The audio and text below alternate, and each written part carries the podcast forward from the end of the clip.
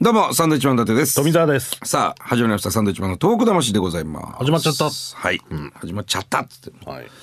さあ、もう1月もね、えー後半に差し掛かっております。そうですね。ええもんですねあっという間ですよ。さあ、メールがいっぱい来ております。はい今日も。 10分しかないんでね、そうなんだよ。読んでいきたいと思います。はいえー兵庫在住の春さんですかありね。がとうございます。初めてラジオ番組にメッセージを送らせていただきます。嬉しいですね。こういうのは嬉しいですよ。はいえー今年の秋にということは去年です去かね。年なんですかな。うん11月から12月頃に東北出張へ行くことが決まりほうなんとなく東北魂をポッドキャストで聞き始めましあたら、嬉しい。もともとサンドイッチマンのネタが大好きでしたのですぐにハマってしまいましたありがとうございます。数回の週末を挟む出張のため、土日に何をしようか考えていたところいろいろな情報をいただき大変助かりましたのでお礼とご報告ですずいぶん長めの出張だね、しかし。数回の土日を挟むっていうのはね、まあ1ヶ月ぐらいぐらいなのかな。かかるのかな、で土日は休みだからどうしようかなっていうことで調べたんだと思うんですけども、出張地は、えー山形だったんですが、おおまた山形か。数回に分けて宮城の牡蠣に行ってきました荒浜小学校おお青葉城、はい資料館伊達の牛タンおお東松島あらちゃんこ萩の井の海苔うおどおん海苔うどん行ったんだ。石巻おう刺身定食プラス生牡蠣おおいいね。三ファン館、おお行ってるじゃん。えー所用があり岩手の北上まで足を伸ばしたりあ、しましたすごいな。山形ではラ・フランスリンゴを大量に買って家や親戚に送りました、あら、嬉しいね。お二人の話を聞いているうちに自然といろいろ見たり食べたくなりましたので、はい毎週末どこかへ行き美味しいものを食べ自分の目で被災の状況を肌で感じる機会を得ることができました、えーありがとうございましたとんでもない。こちらこそ嬉しいです。震災以降の大切さを実感しましたし、沿岸部の復興状況も確認できました、歴史ある地区にもかかわらず沿岸部に行くにつれ真新しい家や施設が目につき、高台が至る所にできているのを見ると何とも言えない気持ちになりましたは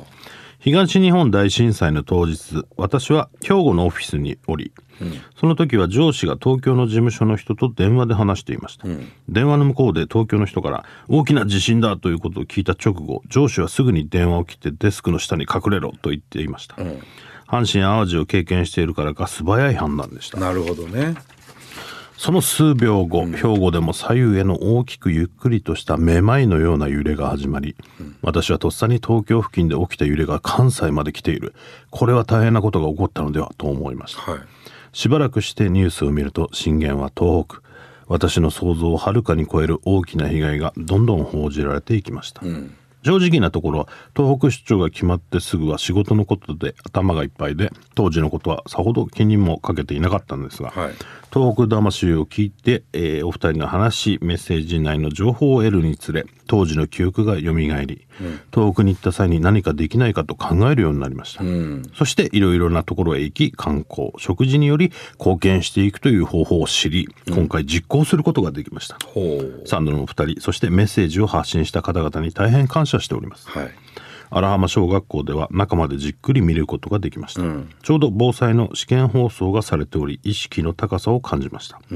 食べ物はどれも美味しくどれもまた行きたいと思いましあらた萩の井ではホタテ橋が珍しく持ち帰ってしまいました、ああ、ホタテ橋ね。ホタテの貝殻で作った割り箸ですよ。はいうん。サンファンバウティスタ号は残すべきですね、うん2021年3月に展示公開終了とパンフレットにもありますが、はい立派な施設がありますし復元船だからこその良さがあります、あれで太平洋を2往復したのはすごすぎます、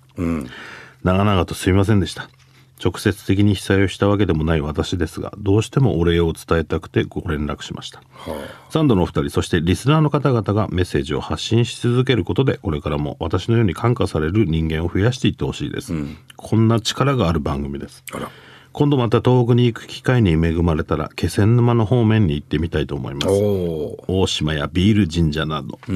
サンドのお二人メッセージを発信し続けてる皆さん海外トーク会員の皆さんお体に気をつけて頑張ってくださいあら。陰ながら応援していますそれではまたいやいやなすなかにしみたいな終わり方ですね。それではまた。しかし本当になんかこのラジオやっててよかったなと思えるメールだね。ねたまにねこういう方いらっしゃいますけど、本当に嬉しいですよありがたいな一人でもね言ってくれてこんなね心から感謝ですねこれは。役に立ってくれてたらと思うとね、嬉しいですね。結構だから我々が言ってるところをねちゃんと言ってくれいや、もうてほぼ俺らの本当におすすめスポットだよ、これ。ありがたいですよ。ね。海苔うどんも食べてサンファンカンも行って来月、再来月の11日はですね、東日本大震災から丸10年になりますから、まあ本当にそれを機にね、ぜひ、ちょっとこう思い出していただきたいなと思うのは、あの日、えー何してたっけなとか、もう本当に全国ね、兵庫でも揺れてるぐらいですから、本当に広範囲でね、あの地震があったわけで、それのまあ震源が宮城県沖だったと。ね、あの2時46分の地震、あの時何してたっけかなっていうふうにこう思い出すだけでも、あの防災にはなりますんでね、たくさんの方々が、あのー犠牲になってますから、その人たちのためにもですね、こう10年前をこう一瞬でも思い出して、ああそうだそうだねあのー震災直後はよく食料を備蓄したりだとか、飲み水確保したりだとかしてましたけど、もう今してないなとちょっと薄れちゃってるね、意識がありますから、やっぱりちょっとこうしとこうかなって思う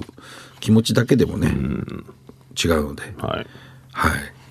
この10年を機にいろいろ思い出してほしいなと思いますけどそうねですねいや山形だったんだけどねわざわざ宮 城になかなかの距離よこれですよね北上まで行ってんでしょ、